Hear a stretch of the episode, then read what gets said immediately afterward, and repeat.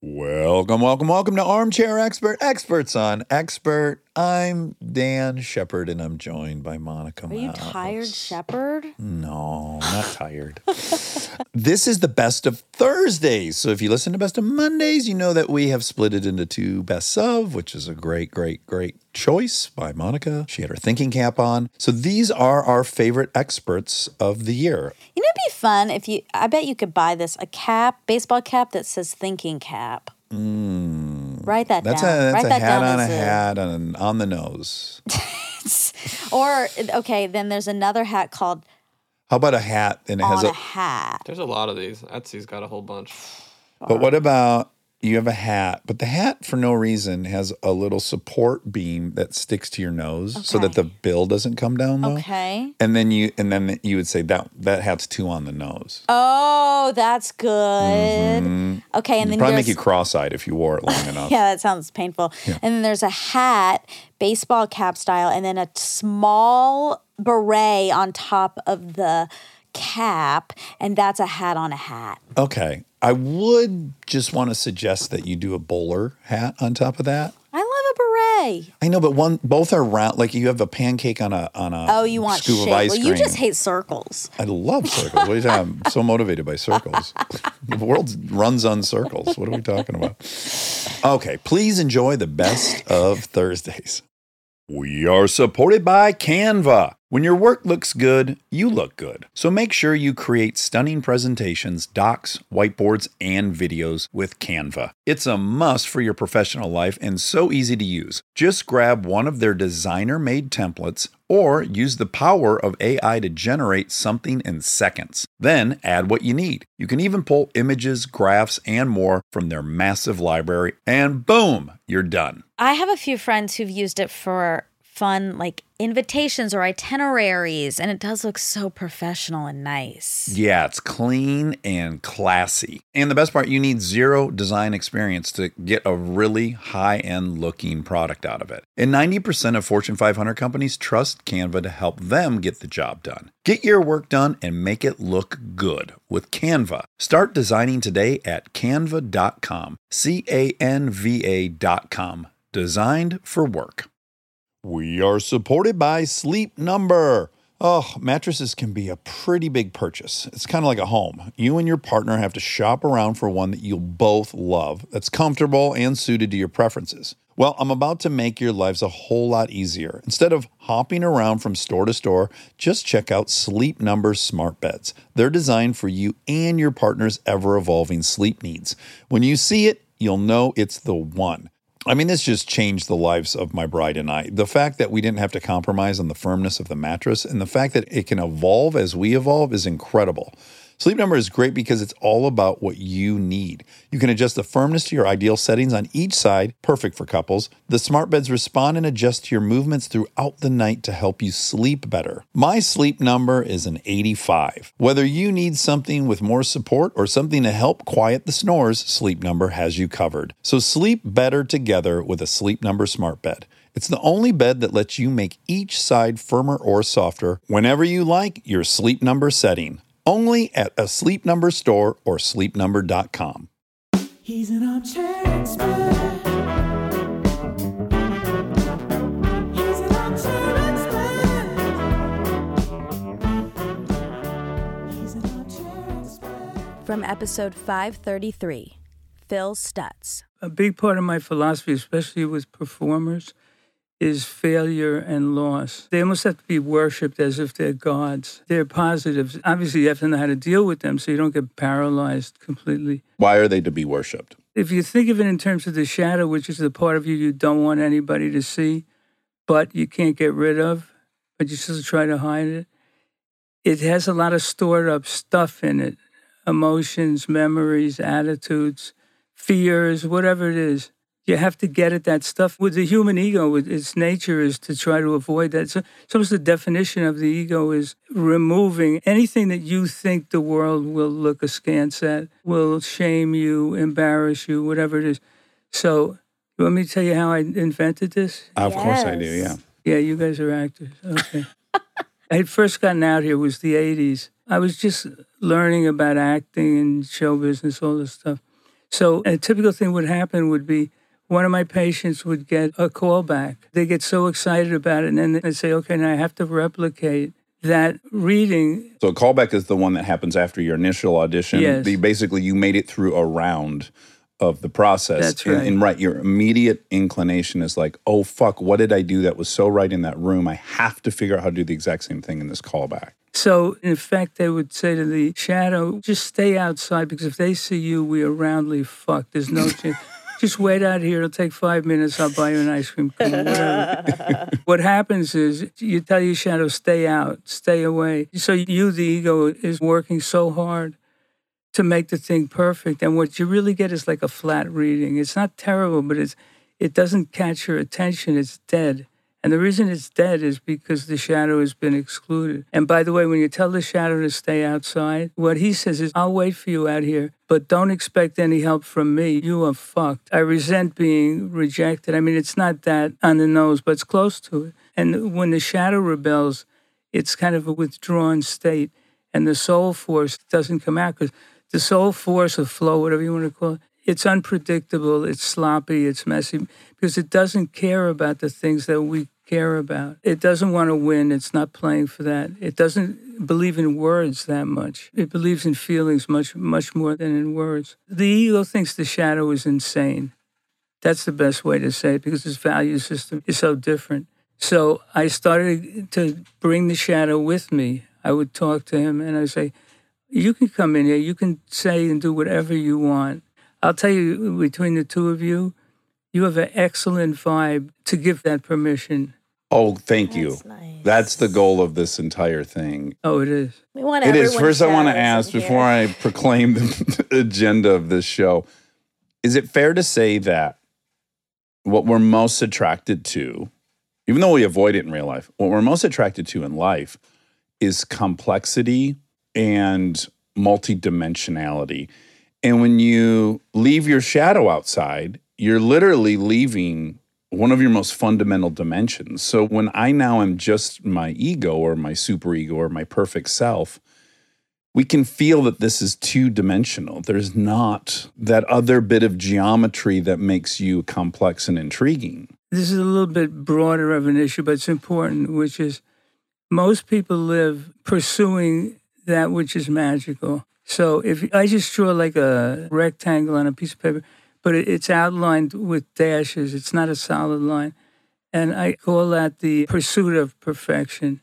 This is the mm. snapshot. Yeah, this is the snapshot. But that idea, it seems to make sense. But what it really does is, if you think about it, it has the quality of a snapshot. Now, a snapshot has no movement in it and no depth. So the more you hunt for the perfect, the flatter the thing gets. From episode 573, Rick Rubin. Can we make it less cold, Yes. Uh, or at least We have a. it's oh, just blowing isn't right on loud. me. Something is blowing cold right on me. It snowed in Los Angeles yesterday. Wow. I know. And I'm just coming from Costa Rica, so I'm Oh, wow. particularly. I applaud your lack of codependency because, like, I would find myself freezing somewhere and then I would just deal know, with it because I'd be too said afraid it. you wouldn't like me. I'm like impressed by what I just witnessed. Yeah. I like Why do I care if you like me? Yeah, you can advocate for yourself. I'm here to be myself. Yeah. I hope you like me, but I'm not going to change me so that you like me. Right. You're not going to pretend you're warm when you're cold. So No. that I'll like you. and it's Yeah, that's- admirable. You realize a lot of people struggle with that. Most people. Therein lies what my job is and what the job of creativity is is knowing yourself, being Uh-huh. okay with yourself and being able to say feels cold in here. That's all my job is. Yeah. It really Wow, is. it just happened. It was like That's when Stutz. It was like when Jonah started actually participating and let Stutz Yeah. therapize him. You know, you can talk about therapy for a long time. You can talk about his tools, but until there's a click in the dock where we start seeing them being used, and then you can understand them in a way that's profound. So yes, we could have talked about your book all day long. Also, I've been asked about how do you have confidence in your taste? And it's like, I'm either cold or I'm not cold. It's so clear. It's like, I'm getting chilly. I feel like there's cold wind blowing on me. And it has no more meaning than seems cold in here. There's no greater meaning. There's no insult. It's so face value. Yeah. This is what's happening, and I'm responding to what's happening. That's all. within that is a tool because for most people it is much more cluttered than that. Every little thing am I cold or am I not? Because a lot of people go, I'm cold. Huh, they're not. Why am I cold? They're not. Oh, don't you have an iron deficiency? You know, it could lead to a million thoughts. It's true. Or like It- this is their space and I can't be the one to call it out. like Letterman famously, did you ever do Letterman in the I day? never did, but I know we kept it freezing. It was like 50 degrees in there, right? And you went in knowing this motherfucker likes it ice And cold. if you'd have said to me, you know, we really like doing the show cold, Right. uh, we could get you a blanket. It's like, okay, like I, I would roll with it, but I'm Yeah. still s- Gonna telling say you, it. Yeah, I'm not gonna walk out. I think it's okay yes, It I is. talk about these things. I love it. I love It it. should be easier. That's fascinating. yeah. From episode 578, David Sedaris. I just got some good postcards. I was just in Australia and I went to a place I'd always wanted to go to in Tasmania called the Museum of Old and New Art, Mona. And a billionaire, he made his money online gambling, I think. Not gambling himself, but setting it up so that other people could. And then he opened a museum. And one of the things in the museum, and it wasn't there when we went, was it's like a toilet kind of thing, and there's a camera in it, and it broadcasts your anus Oh. Oh wow. huge. Hmm. Like, And you I watch think people. I'm okay if I don't know what mine Yeah. looks like. I don't want to know. But they built a man-made colon, and they feed it at 11 in the morning, and it defecates at two in the afternoon. And you couldn't believe what it smelled like. And it, Oh. it's in this big, beautiful room. And I'd never smelled anything quite like it. Oh my god. And they said, no, it's just breaking the food down. Hmm. that causes the Yeah. smell. But then there's Picasso pottery. oh my god. And Wow. and in the gift shop, I bought some great postcards and I bought four bars of soap that were cast from four different women's vaginas. oh, wonderful. Oh. Yeah. Did the shape surprise you? Yeah, this is a good question. Yeah. In what way? Was it like deeper and longer than you were expecting? Was Everyone it a cast was of the slightly vulva, or was it like they had filled the vagina with wax and it hardened? No, it was like the outside of yeah, the, the vulva. shape, Yeah, yeah. the outward shape.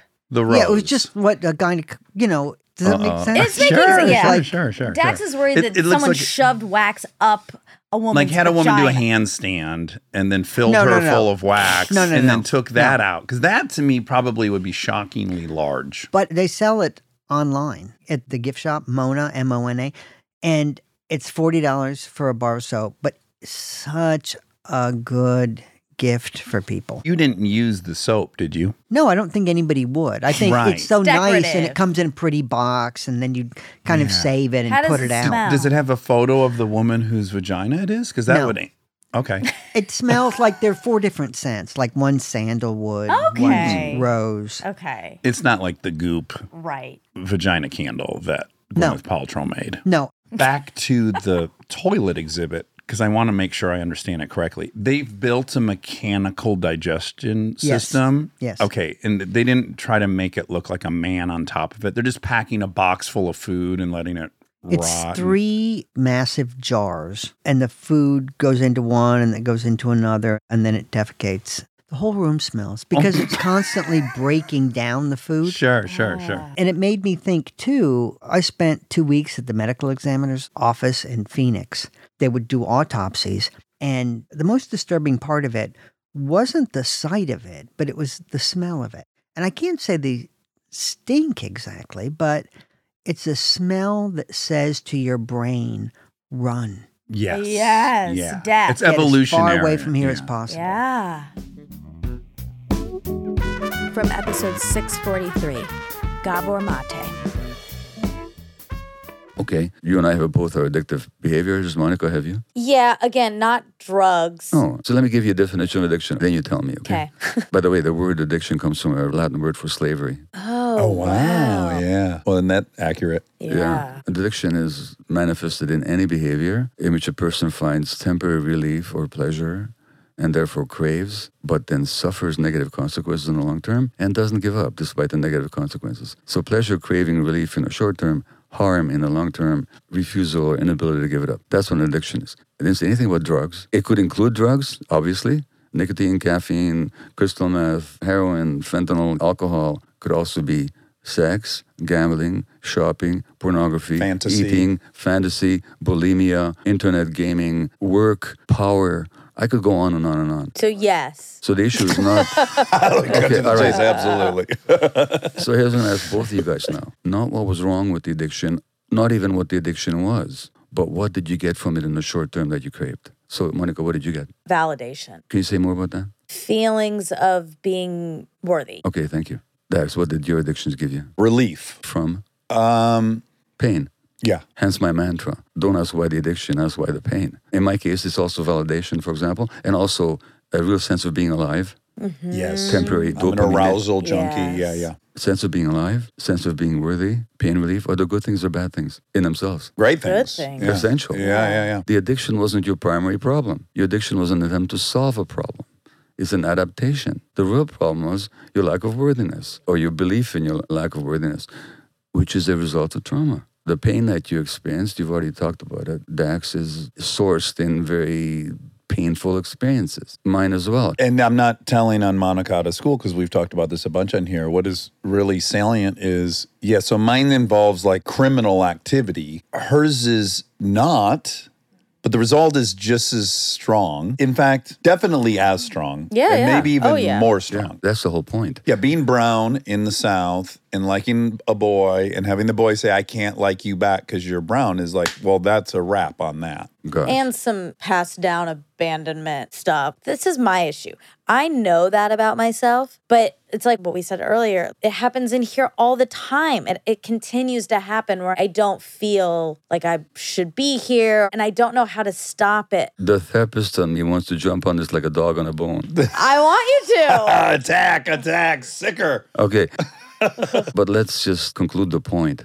Your addictions, my addictions were adaptations. Adaptations to what? To emotional pain. Where is that pain sourced? In trauma. So addictions are not diseases that you inherit. They're not bad habits that you choose. They're desperate attempts to relieve suffering. That's all they are.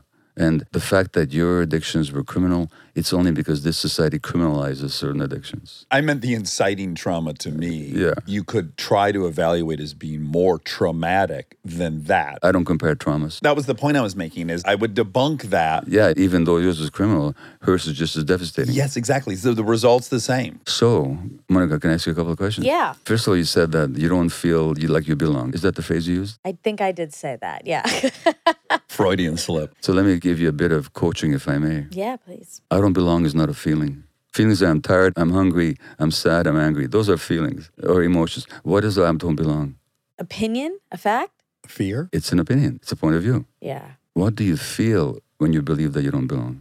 Uh, unnecessary or that's Unnecessary. That's still an is opinion. not a feeling. You're right. Okay. Okay. I guess sad, but that seems basic. What do you mean that seems basic? It seems so obvious, but it feels deeper than the word sad. No, no, wait a minute. No. If you're willing to work with this, just for Yeah. a moment, stay with this belief that I don't belong here. Mm-hmm. Did you experience it here today in this Yes. company? Okay. No, just check in with your body. What do you feel when you have that belief, when that belief seizes hold of you?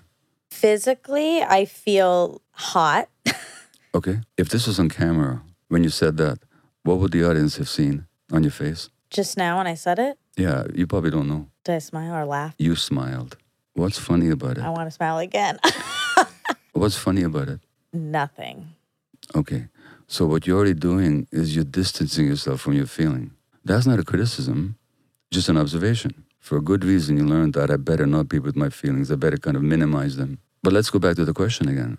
What do you feel when you believe that there's three of us here engaged in this, to me, very deep and honest conversation, Yes. and you don't belong? What do you actually feel in your body when you believe that? I would say hopeless. That's not a feeling. Oh, God. Hopeless is a belief that there's no hope. What do you feel when you believe things are hopeless? Sad. Sadness. Yeah. Now, how does sadness show up in your body? Everything feels retreated and deflated. Kind of constriction Yes. in your chest and your belly and so on. Mm-hmm. Can you be with that emotion right now, just for a moment? Is it okay that things are constricted? Can you just accept them and be with them? Mm-hmm. What's it like when you're with them? When you're not deflecting, deminimizing?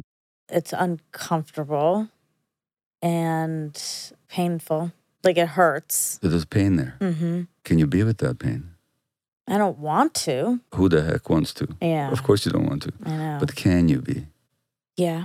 Okay. That's the way through. Is you actually have to allow yourself to have those emotions and to be with them. Because it's got nothing to do with being worthy or not worthy. It's got to do with these emotions that we don't know how to be with. Because as a child, you weren't given the support to experience all your emotions. So you can actually work your way through it. But your way through is through the body, not just by talking about it. You're gonna have to actually be with this stuff. I'm not a Buddhist teacher by any means, but I'm talking basic, you know, but the Buddha said you just gotta be with all this stuff and notice. And then by the way, who's the person that's noticing the pain and staying with it? Who's the person that's being honest about it? Me. Yeah. Is that person really not worthy? No. Okay. I love you, buddy. Stay tuned for more Armchair Expert, if you dare. We are supported by Canva. Good presentations take time, or they used to, because now you have Canva to help you make amazing slides fast. I'm talking like seconds, thanks to the power of AI in Canva presentations. All you have to do is start with a prompt like a sales presentation for a tech company, then sit back and let Canva work its magic. It's incredible what AI is doing. I'm seeing all kinds of image generated. I follow these architectural websites that it's all AI generated. It's just mind blowing what it comes up with. You just tell it what you want and it'll do it. Boom. It's a time saver and it's easy for any department to use. And it's great for companies of any size. Even Fortune 500 companies rely on Canva. Finish your work faster and generate slides in seconds with Canva presentations at canva.com. Designed for work. We are supported by Men's Wearhouse. When you wear a tailored Men's Wearhouse outfit, it makes you feel confident, like you can do anything. Whether it's a snappy suit that makes you want to dance at a wedding like no one is watching, or a smart casual outfit that gives you the confidence to nail a job interview. Yep, you should give Men's Wearhouse a shot, and here's why. Men's Wearhouse is the only nationwide men's clothing store that has a tailor in every store to fit your suit, shirt, jeans, etc. to your bod. Men's Wearhouse features clothes from the best brands in the fashion world like Vera Wang, Kenneth Cole, and Calvin Klein. Men's Wearhouse isn't just suits, they have jeans, t-shirts, shoes, hats, and even underwear. The tailoring is game changing. It really makes a huge difference in people's outfits if it's tailored to your body. You could have a kabillion dollar suit, and if it doesn't fit, it looks terrible. Yeah, agreed. Yeah, it's key. Men's Wearhouse is everywhere with 600 plus locations nationwide. So if you need one, and you will, there's one near you. Feel like you can do anything in an outfit from Men's Wearhouse. Visit your Men's Wearhouse store or click or tap to shop online. We are supported by Vital Farms. And guess what, Monica? I'm back. You're back in the egg game. I am in the egg game. Horde. hmm I love eggs. I love Vital Farms. I, I buy Vital Farms before, during, and after they've sponsored us. Yes, they're truly the best tasting eggs. No matter how you like your eggs, scrambled over easy or sunny side up, the people at Vital Farms believe in one thing keeping it bullshit free. That's why their pasture raised eggs come from hens who each have over 108 square feet of space to roam and forage all year round. So you can spend less time questioning your food and more time enjoying it. They're so fresh. Mm. Those yolks are so orange. Yeah, they really are. You feel like you're getting quality product. Absolutely. Trusted brand. Look for Vital Farms in your grocery store and learn more at vitalfarms.com. Vital Farms, keeping it bullshit free.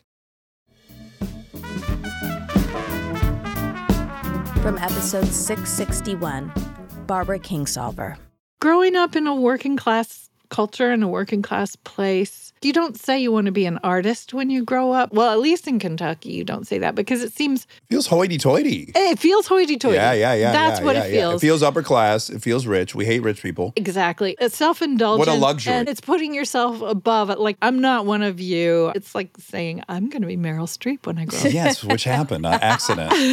yeah, so I just kept this to myself. Can I say, as a boy, as a young boy growing up in very blue collar Detroit Uh-huh. area, it was gay. That was my fear. I was writing, I was being creative. And so my little paradigm I was stuck in was that was gay. because it was feminine, which also is probably part of your feeling too. You want to be a powerful woman, which means more masculine. Right. I need to do what the boys are doing. the And they're STEM not stuff. writing poems. Right. That's for sure. Yeah. It's all Yeah. wild. That either of us would have had any thought like this thing needs to be private. It's so crazy. Yeah. And God forbid if you'd wanted to be a dancer. Oh, Right. no, it wasn't on the table. People ask me that in interviews like, when did you know you were going to be an actor? Did you act all through high school? I'm like, you didn't go to my high school. I would have acted in high school, I would have got my ass kicked in the parking lot every day. Not an option. That's how I felt for a long time after I left Carlisle, Kentucky. Being a writer was not an option. Saying I am a writer, I couldn't imagine it. Yeah. I needed to be something real and practical. So I just wrote. And all that time I was traveling around, I was still writing and I wrote poems in French. God, they're probably terrible. But I was writing and processing. And I think what hit me in Tucson is I didn't have a voice. I wasn't from anywhere. Mm, I didn't have any authority. I was writing short stories set in Tucson, and they just felt fake, just as fake as those French stories that I wrote. There was no authenticity. And also, honestly, I had internalized the shame of being hillbilly. I mean, we haven't even started on that. oh, no, we're getting there. But just as I didn't understand I was white until I went to the Congo, I didn't understand I was a hillbilly till I went to college in a state where people stopped me in the cafeteria and made me say words so that they could laugh at me. W A S H. Warish. Yeah. Yeah, and syrup. What's this syrup? Smells like a polecat. What? Yeah, just mocking my accent and saying, "Oh, you're wearing shoes. How cute." So I just kind of erased that. The accent you're hearing now, I code shift. When I'm in Kentucky or when I'm at home, when I'm talking to my neighbors, I talk the way I spoke growing up. But little by little and not really intentionally, I just neutralized my affect For sure. so that people will listen to what you're saying instead of stopping at the words. Really quick, you're arriving at a place that artists have to arrive at, which is you first start by trying to emulate things that you yourself find captivating or romantic, and you can't succeed at it. And then hopefully the road leads you to believing actually, my version is worthy of telling, and my voice is worthy of listening to. And that's such a crazy road. I agree with you completely. And I'd take it a step further. You have to get to, I do have something to say. My voice is worthy. Furthermore, it's the only thing I've got. Yeah, exactly. Right. It's your only true asset. And if all you have out there are antennae for what you think people want from you, you got nothing. Other prerequisite knowledge you must know is that I fucking hated the hillbilly elegy. Thank you. I fucking hated it. Monica and I for had a bunch of arguments. I was screaming from the rooftop, this is a fraudulent account of all of this. The person wasn't there. They didn't experience any of this. This is bullshit. And the one good thing about him running and winning the position he has now is it's proof that he's not one of us. Well, that's the only thing that ultimately Monica had to. I had to really eat my shorts or whatever that phrase is because we had a lot of arguments around that because he was like, I don't buy it. I know that world. And I'm also from the South. I'm from Georgia. So I was like, uh-huh. well, you can't assume just because it wasn't your experience. Like we had so many We had a debates. lot of debates about it, right? Okay. And then I had to be like, God, you were right. This fraud. It's his worldview. Okay, here's my complaint about that book. We don't even have to say the name of it. He's entitled to write his memoir. The fact that that got pitched and bought wholesale as my memoir too and your memoir too. the explanation of a people makes me so mad because he had no context. He didn't talk about structural poverty. He didn't talk about the history of It was a this region. self-aggrandizement It was of well, his it was enormous like accomplishment. bootstraps. Yes, I went to the Ivy League. Yeah, if you only work hard enough, you can be. Right. And the thing is, what's heartbreaking about it is that it really validated the stereotype. It was so widely. Sorry, No. you've already eaten your shorts. Yeah. it was so embraced by the rest of America because they want to hate on hillbillies. They want to look down on us. We are the last class of people that progressive people get to make fun of. There's also a pull. Humans love a quote underdog. People Yeah, yeah, love yeah. an underdog Right, story, and that's right. what it felt like a little bit, which is very problematic because it's again this model minority issue where it's Also, like, he's oh, pretending everyone- he's Basquiat and he's not. Well, He went to a exactly. Right, non-Ivy League right. school. it makes people believe, oh, well, if he can do it, what's wrong with everybody else? Yeah. And that's wholly wrong. a lot of us recognize structural racism, institutional racism, but structural classism Yes. is just not talked about. From episode 591, Michael Waldman. They call it the counter majoritarian. In other words, sometimes when the crowd wants something, you want someone to say, slow down, everybody, but not too much. Sooner or later, you want the country as it is and as it's growing and changing to be reflected in the government that is supposedly elected by the people. There were only three times in the country's history where the Supreme Court left this kind of invisible, unmarked spot in a really big way where it was extreme or partisan or unduly activist. And each time there was a massive backlash. There was a massive political and social backlash. There was even a political realignment. You know, one of the questions is are we in a beginning of a moment like that now? So, one of them, for example, which I talk about in the book, is the Dred Scott case. So, that was the first time Supreme Court really, really got in the middle of things. And only the second time in the country's history they struck down a law of Congress there'd been all this growing agitation over slavery and efforts to push slavery out of the South so that it would be more nationwide. Every time there was new territories, every time there was a war, we had to decide. And the country was getting more and more worked up about it. And the Supreme Court said, we're going to intervene and, quote, solve the problem, meaning the problem of agitation over slavery, not the problem of slavery. They did this case, Dred Scott, which was this enslaved man who'd gone to a northern free territory and became free and then went back home to Missouri and they said, Oh, you're a slave again. And he fought this 11 year battle. First of all, everyone knew it was going to be a really big deal. You might remember that the Dobbs case, the abortion case, leaked last year. And that was a really dramatic thing. The Dred Scott case leaked. Mm. Really? It leaked to the incoming president elect, Buchanan. He was actually privately lobbying them hey, go big, overturn the limits on slavery. And so then he knew exactly what they were going to do. So he had his inaugural. And first of all, he was on the stage and he was like whispering to the Chief Justice. And everybody said, well, we know what that means. And then he got up in his inaugural address and he said, well, the Supreme Court's going to make this big ruling in a few days. None of us know what it will be, but let's just all agree we're going to abide by it oh whatever it says. And the newspapers the next day said, well, we know what that means. So it said Congress could not limit slavery in the Northern Territories. Wow. Not only that, black people are so inferior they can never be citizens and have no rights. This was explosive. It led to an incredible eruption, led to the rise of the Republican Party. Abraham Lincoln's whole political career was to take on this opinion. From episode 599, Megan Phelps Roper. You were very involved. You're, I guess, from the outside, from my perspective, you're kind of an heir apparent. Your mother was the matriarch of this organization, right? And she Mhm. was a lawyer herself and had originally picked all the picketing spots and whatnot. Ultimately turned over to you at some point. That became your role. About a year and a half before I left, there was kind of this big shift within the church where these elders took over. It was all of the essentially older married men. And so a lot of the things that my mom did fell to me. My mom, a lot of her influence within the church came from the fact that she would do anything. So again, I'm the third of 11. I feel like she had like seven or eight full-time jobs. Like she was doing the media for the church and all the logistical operations, which it's all of the external facing stuff, like the protests, but also all the internal stuff, like lawn mowing and daycare operations and like piano lessons. And it's Yeah, an and- incredibly well orchestrated operation. And did she ever say to you guys behind closed doors, did she ever have to preface that? Like, I know this is extreme, but never. No, no, it's really funny because my husband had these questions too before he was my husband.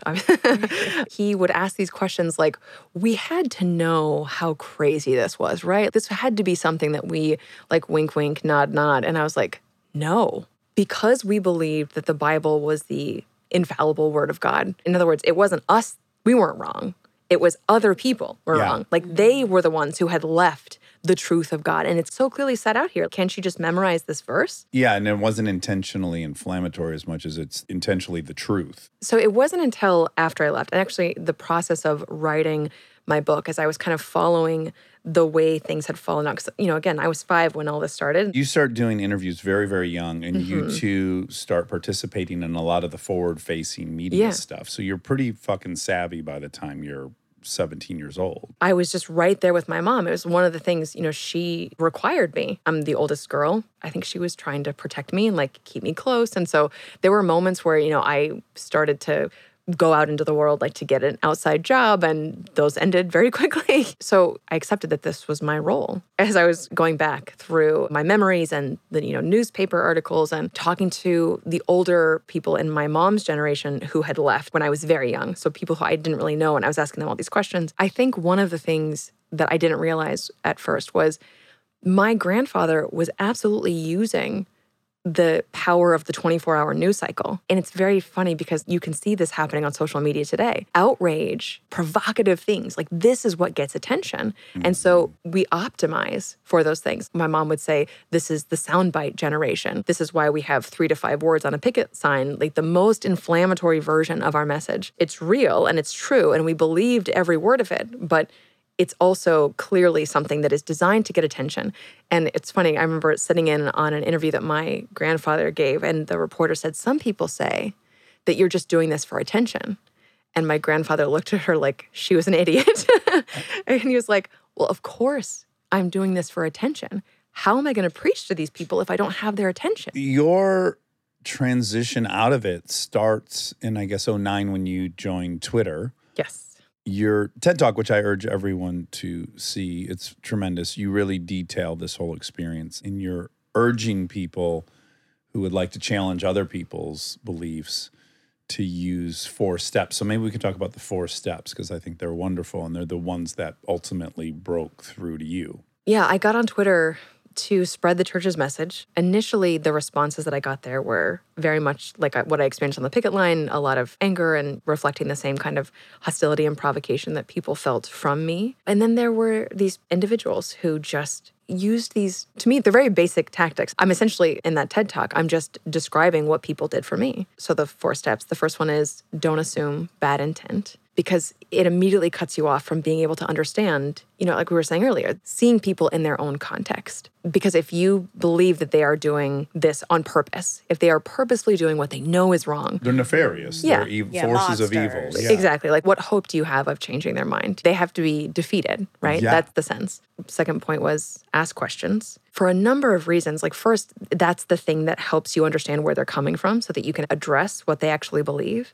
But there's also this other point, which is that when you ask people questions and you give them an opportunity to be heard, that sense of feeling heard, I think also makes us more likely to listen. These people are asking me all these questions. So I'm like going on and on about, oh, you know, I have a lot of things to tell you because I've memorized all these Bible verses. And then I get to the end of it, and then what? and it's like, well, what do you think? Yeah, like, maybe how- I Yeah, what, yeah, do- what do you make of this? Like, how could you possibly disagree with this? Yeah, right, yeah. Asking questions is actually a really powerful tool. I feel like they seem very obvious, but they're not easy. From my perspective, we are all the product of our biology and our upbringing, our environment. So it's really funny. The epigraph of my book is this line from The Great Gatsby that says, Reserving judgments is a matter of infinite hope. Oh, I like that. I love it so much. That was one of the things that I read, you know, because it was Chad's profile picture when he was anonymous on Twitter back in the day was Robert Redford as Jay Gatsby. Oh, no kidding. Ah. Oh, wow. Surprised you guys don't live on West Egg instead of up in South Dakota. I went back to reread that 'cause I'd read it in high school, and that was near the beginning of the book. Even for people who seem to be doing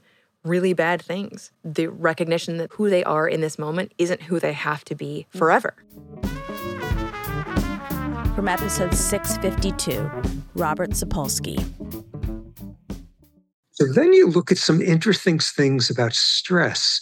Suppose you're two years old, you're stressed at home because you're growing up in poverty and your food's lousy and your parent or parents are never around and they're stressed as hell. By age five, you take kids in kindergarten and the socioeconomic status of their families is a predictor of how high their cortisol levels are going to be when they're just sitting there quietly and you put them in a brain scanner. And by age five, if you made this stupid decision to be born into a poor family, your frontal cortex is already maturing more slowly than average. Oh, God. You're already starting to pay the price for it.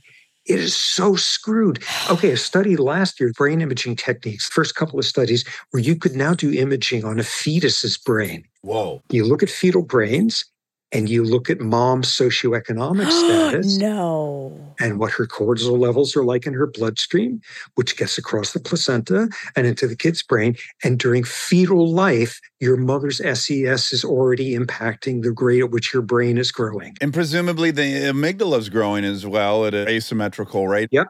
Get exposed to a lot of your mom's stress hormones while you're a fetus. And as an adult, you'll have a bigger amygdala. Oh my be more reactive. And here's the real horror of it. As an adult, you got a bigger amygdala that's more reactive and secretes more stress hormones. And thus, when you get pregnant, your fetus is going to be exposed to more of your stress hormones and get born with an enlarged amygdala, and it goes multi generationally. The cycle. And when they say trauma is passed down, that's a biological reason why. Yeah. In addition to maybe also epigenome as well, right? Mom's passing down her epigenome. Am I right about that? Yep. Experience doesn't change your genes, but it changes the regulation of them. And have a whole lot of those stress hormones coming all over your fetal brain. You do epigenetic things. You futz with it so that certain on and off switches are stuck in the off position forever after, and other ones in the on position. And you got that now. That's part of the instructions of what kind of brain are you constructing so that you either go out and succeed or don't in the world. Of, let's just say, a man, he's holding a gun, he's in a riot, and someone's approaching and they pull something out. It looks like it could be a gun. The man shoots, and we say, What happened one second before he shot? What most courtrooms will ask at that point is what happened one second before. And once we know the answers to that, we're set. Did the guy intend to shoot? Did he realize what the consequences would be? Did he realize there were alternatives? He could have done something else. And the answer to all of those is yes. And you say, okay, that's it. There was intent. He should be held responsible. The problem with looking at one second before, one minute before is you're not asking, where did that intent come from in the first place? Not if he had that intent at the time. Where did that intent come from? It had something to do with if the guy was hungry or stressed or sleepy or afraid or happy that minute. It's got something to do with what the guy's hormone levels were this morning.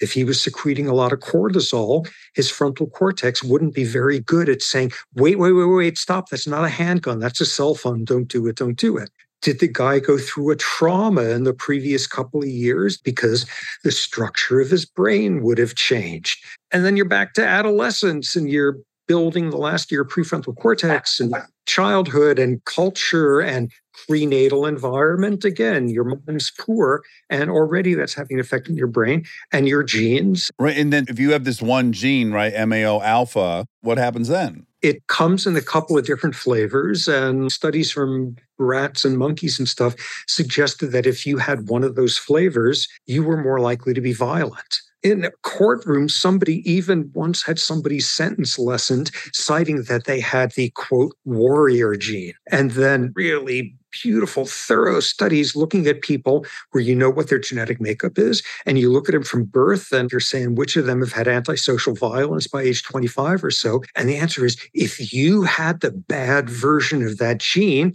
were you likely to be more violent than average by the time you were an adult?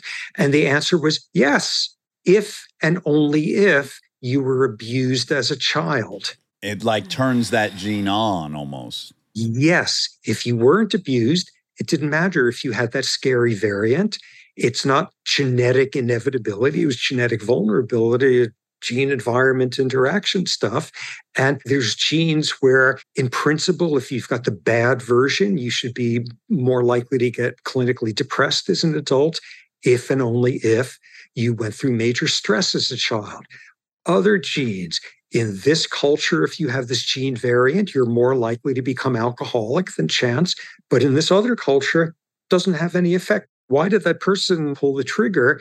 And you got to understand what was happening a second ago and what was happening a million years ago and everything in between, because all of that went into who that person was going to be at that instant. Stay tuned for more Armchair Expert. If you dare. We are supported by Celebrity Cruises. I know what you think. As long as you're on vacation, you're happy. But the truth is, some vacations are better than others. And there's one that's better than all of them Celebrity Cruises. With rooms, food, and service like theirs, you'll never want a vacation any other way. And you won't have to with all the places Celebrity goes. They even have weekend Caribbean escapes if you're short on time. So visit celebrity.com, contact your travel advisor, or call 1 800 Celebrity and see why nothing comes close to Celebrity Cruises. Ships registry, Malta and Ecuador. From episode 567, Alison Roman. So you were in an interview and you were launching some partnership, some capsule product with Material. Is that the mm-hmm. name of the Oh, I love material. They're great. They're great. yeah. company. and in that you made so here's where I'll be critical of you. Yeah. You just shouldn't talk shit about anyone. Ever. That is the biggest. Like th- this is where I'll, like this is my moral judgment of you. Are is you like, kidding me? Don't talk shit about people. Do your thing. That was like far and away the biggest takeaway, and obviously came from such like a place of insecurity and like Sure. me being Maybe some protective of my. Oh my god, so much jealousy. You're kidding Yeah. me? I had this like little parcel of I'm the cook lady and I do the cooking, and then there's like other people doing it that are like beautiful and famous, Big, and I'm like, how dare they? Who gives a shit? And why did I have to? Make a comment on that to increase my own value. Right. So that's the only Of thing course, to me. God. And I read that I'm like, that's a bummer. I think we'd all aspire to be bigger than that. Totally. Okay. Now, because the two people you criticized, because they were both Asian, that was painted as a racist Yes. point of view. Now, an allegation of racism, it kind of requires the New York Times or whoever to act. But again, what percentage of the world thought you were racist when they saw that?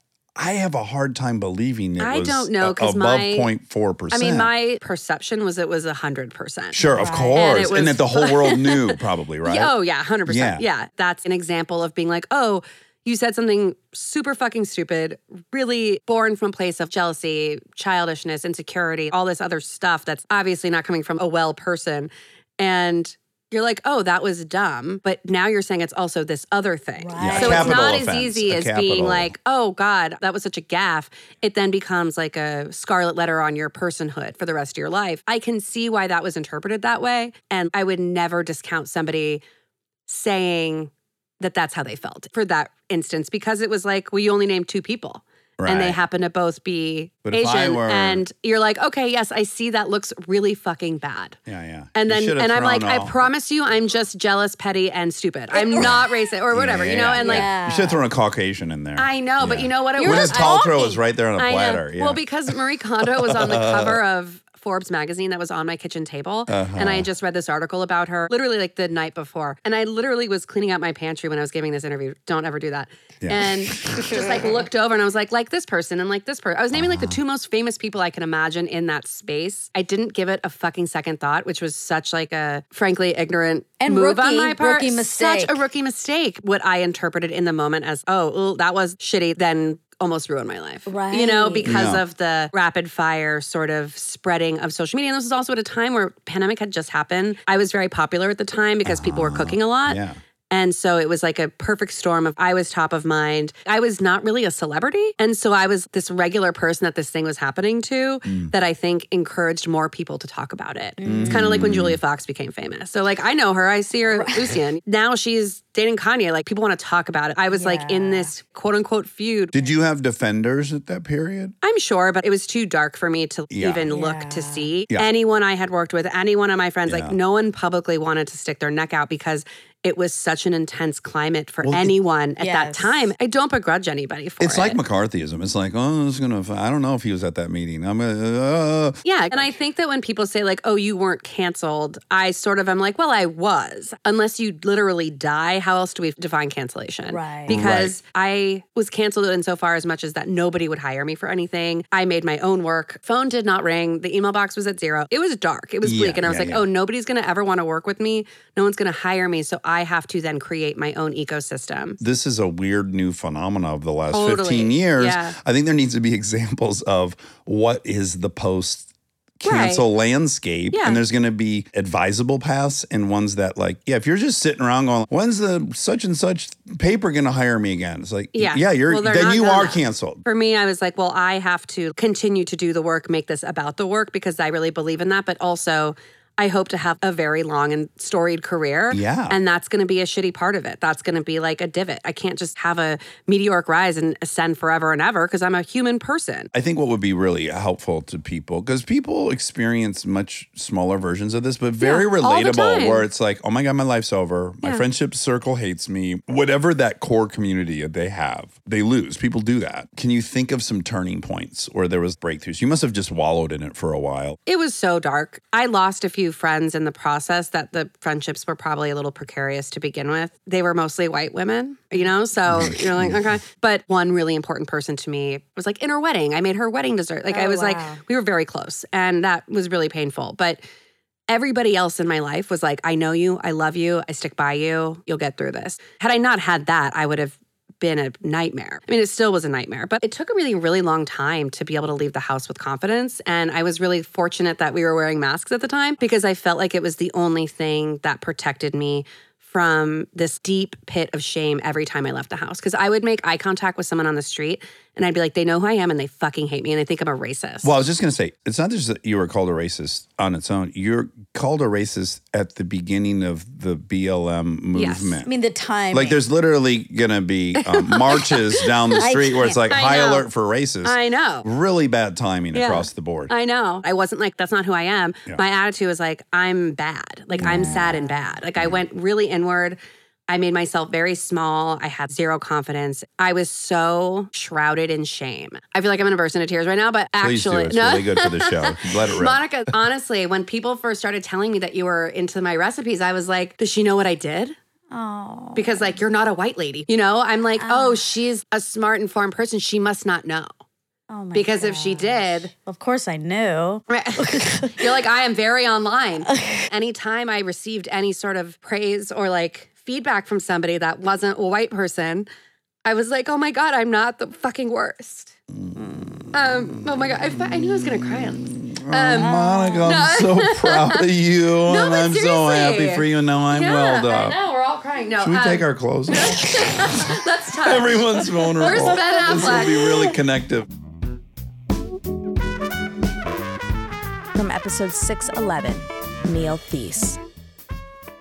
A lot of people have heard of something called chaos theory and or the geometry that goes with that fractals and this mm-hmm. comes to the scaling thing which we may come back to So you might look at a tree in its totality. Oh, it's a tree. And then you might find if you carve a piece off of it and you look at it under a microscope, you might be shocked to find that the little piece of the tree actually looks almost identical to the big tree you're seeing. And that's fractals? yeah you don't even have to cut a piece off. Just look at the trunk and then see where it branches. Those each look like a trunk. Uh-huh. Those branch into smaller branches. Each of those looks like a trunk right on and on until you get to the twigs. And so the thing about fractals is that they're scale invariant. No matter how close you look, or you look at it microscopically, the way the bark is forming looks like the way the bark is forming big. Yes. Mm-hmm. Clouds from a distance look puffy, but if you go closer, you feel like, why aren't I getting closer? Because you see smaller puffs and smaller puffs. In an airplane, you can't always judge how far you are away. And so it just looks like the same thing, regardless of how close or far you are. And these geometries occur all over the place. So if you look at a satellite view of a riverbed and the way a river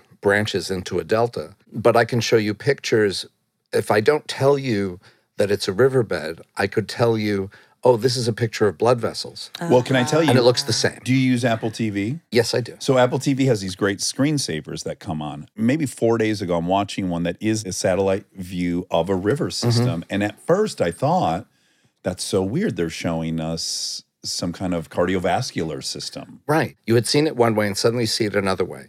People have asked me on occasion after I've given talks on all this stuff, what's enlightenment like? Like I would know. But what I say to them is it's that moment where you thought it looked this way, and then you see it that way. Uh-huh. Blue That's an awakening moment. Yeah. Right, Yeah. right, Yeah. exactly. Gold dress, blue dress. So Yeah. it's all a matter of you come in with sort of assumptions about what things are. And this gets into complexity theory. You hear a sound in the sky and you look up and you see a dark, funny shape. Is it a balloon? Is it a ship? And then you realize, no, it's a murmuration of starlings. It's a flock of birds. I love the starlings. Yeah. So when you look up, if you're at the right vantage point, you might look at the group of starlings and see it as one object. And now we zoom in, and what do we see? It's interacting birds. It looks like a thing, but it's not a thing. It's interacting smaller things. You go in deep enough to the microscopic level, and there's no starling, it's just cells interacting. We need to spend one second there. The notion that we're not one item is really abstract because our only interaction with it is as one cohesive unit. It's only abstract because we're trained to not see it. Yes. And my professional training, because I'm a pathologist, what that means is I look at biopsies from people's tissues under the microscope all the time. So I'm seeing people at the cellular level hours every day. Yeah. Right. And so I live at that level of scale. I've had dreams. I never have flying dreams. Did you have flying dreams? Never Yes. had one. Yeah, yeah, of course he does. I right, know, right. I'm yeah, yeah, yeah. jealous. I figured. Oh God, everyone's resentful. I think. Yeah. I I had that a- helps all the flying dreams. You're I'm the only chosen three. person. I'm the new messiah. oh my god! Sell your businesses. I always fly just three feet off the ground though, so I don't want you guys to think I was up in the sky like doing somersaults. But you flew. I flew. Yeah. so the yeah. only time I've ever had a flying dream, I was flying over a liver slide. And I was flying in the oh. tissue, in the valleys, up Whoa. over the peaks. And part of me lives at that level of scale. My training allowed me to open up complexity theory the way I do. At the level of the cell, the bird ceases to exist. The way at the level of the bird, the flock cease to exist. Mm-hmm. Our bodies are nothing but cells interacting with each other, flocks of cells Cabillions of cells. that organize themselves from the bottom up. And there's no cell in the body that's figuring out do I need to eat? Am I hungry? Do I need to sleep? Am I tired? Am I horny? Am I excited? Am I depressed? They're all just doing their thing, interacting with each other at the local level. Someone told me that starlings pay attention to seven other starlings around them. If that's the correct number, how they got to it is you can computer model all these things. Yeah. And that's what led to chaos theory and complexity is once you had computers, you could model how things interact over time. Any one cell changes how it's going to behave. The whole system It is going to change. up. Yeah. So in Buddhist terms, that's interdependence, right? Mm-hmm. That the way the world exists depends on every single tiny piece of it, and they're all connected to each other. And the slightest change down here can yield vast changes. A significant difference between complex systems and chaos is that complex systems always have a little bit of randomness in their system. This is really mm. key. And that makes them predictably unpredictable. Chaos was ah. predictably predictable. Complexity, you can't ever tell where it's going. And the importance of this low level randomness, I often use ant colonies. So I was sitting in a Zen garden in Kyoto once, and there was a wisteria branch in front of me, and there were ants going up the wisteria branch, two columns of ants going up and one column of ants coming down. And after that trip, I came home and I went into the subway at Delancey and Essex in New York City, Lower East Side. And there's a stairwell there that's particularly wide compared to most subway systems. And it was rush hour, and there were two columns of people going up the oh, outside and one column of people Oh, coming down. wow. And none of them knew what they were doing any more than the ants knew what they were doing. They were all just, I've got to go home and get dinner together. Oh, I've got a meeting I have to go to. Oh, I can't wait to go home and sleep. Yeah, there's no rule to walk this way. And yet it was arising. And this is what complex systems do. We call that emergent self organization. If you remember from Star Trek, matter and antimatter, let's say an electron and a positron. A positron is an electron, but with a positive charge. If they hit each other, they annihilate and become energy again. So you have these particles popping up and self annihilating and sinking back down into the energy field. So that's called the quantum foam. I love that. Mm, this idea that the smallest levels of scale, it's just this bubbling, seething foam of particles coming in and out of existence. Sometimes those particles don't self annihilate. Sometimes they survive long enough to interact with each other. When they do that, what are they doing? They're interacting. And they fulfill all the principles of a complex system, all four rules. So they interact with each other to become larger subatomic particles. Those interact to become atoms, to become molecules, to become cells, and everything else in the entire universe. So the entire universe is one complex system, and there is no thing identifiable anywhere that is in fact a thing. Because at the lowest level of scale, it's just the Yeah. quantum foam. Foam. Quantum foam. Yeah. I got to get some of that. Yeah. Like to order some off Amazon. Yeah, I like to do a shot of quantum foam every But- morning to kick things into high gear. But we are quantum foam. Sure, sure. There's no piece of us that isn't quantum foam. Mm. You already have it. Can I take more? Though? I want more of everything I have, though. This is very Well, and- consistent with my Right. personality type. I want So- more quantum foam. So this is where we go next. this is how you get all the quantum foam. Oh, I got it. I see the segue coming. Right. You look at an ant colony from a distance and it looks like a thing. You go in closer and it's just ants. Then you go into the ants closer and it's just cells. At different levels of scale, you have a different appearance. What else changes as you go across scales? So, at this level of scale, there are four people in this room. We are separate, and our edges are our skin. Mhm. And that's the way we grow up thinking of ourselves. Yeah, we have like boundaries. Right. But when you go down to the cellular level, where are your boundaries? So the first thing is that you're sloughing dead skin cells off the top of your skin all the time. And that's a lot of the dust in our rooms, which is really a little disgusting when you think about it. We just had the grossest episode of our life with someone that rented an Airbnb and their psoriasis over the course of two oh months.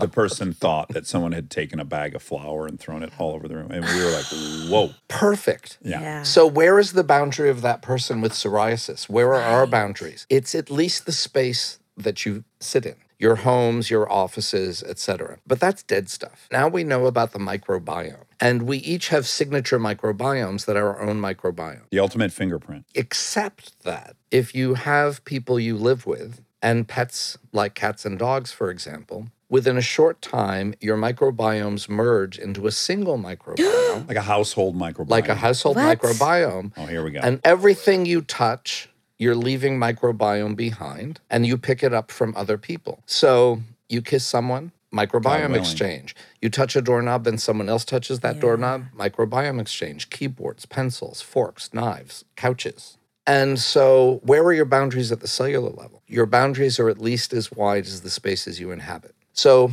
at the lower level of scale, our boundaries got out further. That's a spatial version, but how about in time? If you take your body and all your cells, your human cells, and go back to yesterday, all your current cells derived from cells yesterday. If you go back 10 years, they derive from those cells. If you go back to your teenage years, from those, all in continuity, no separation. Go back to your childhood years, your toddler years, your infant years. And then you re enter your mother's womb mm-hmm.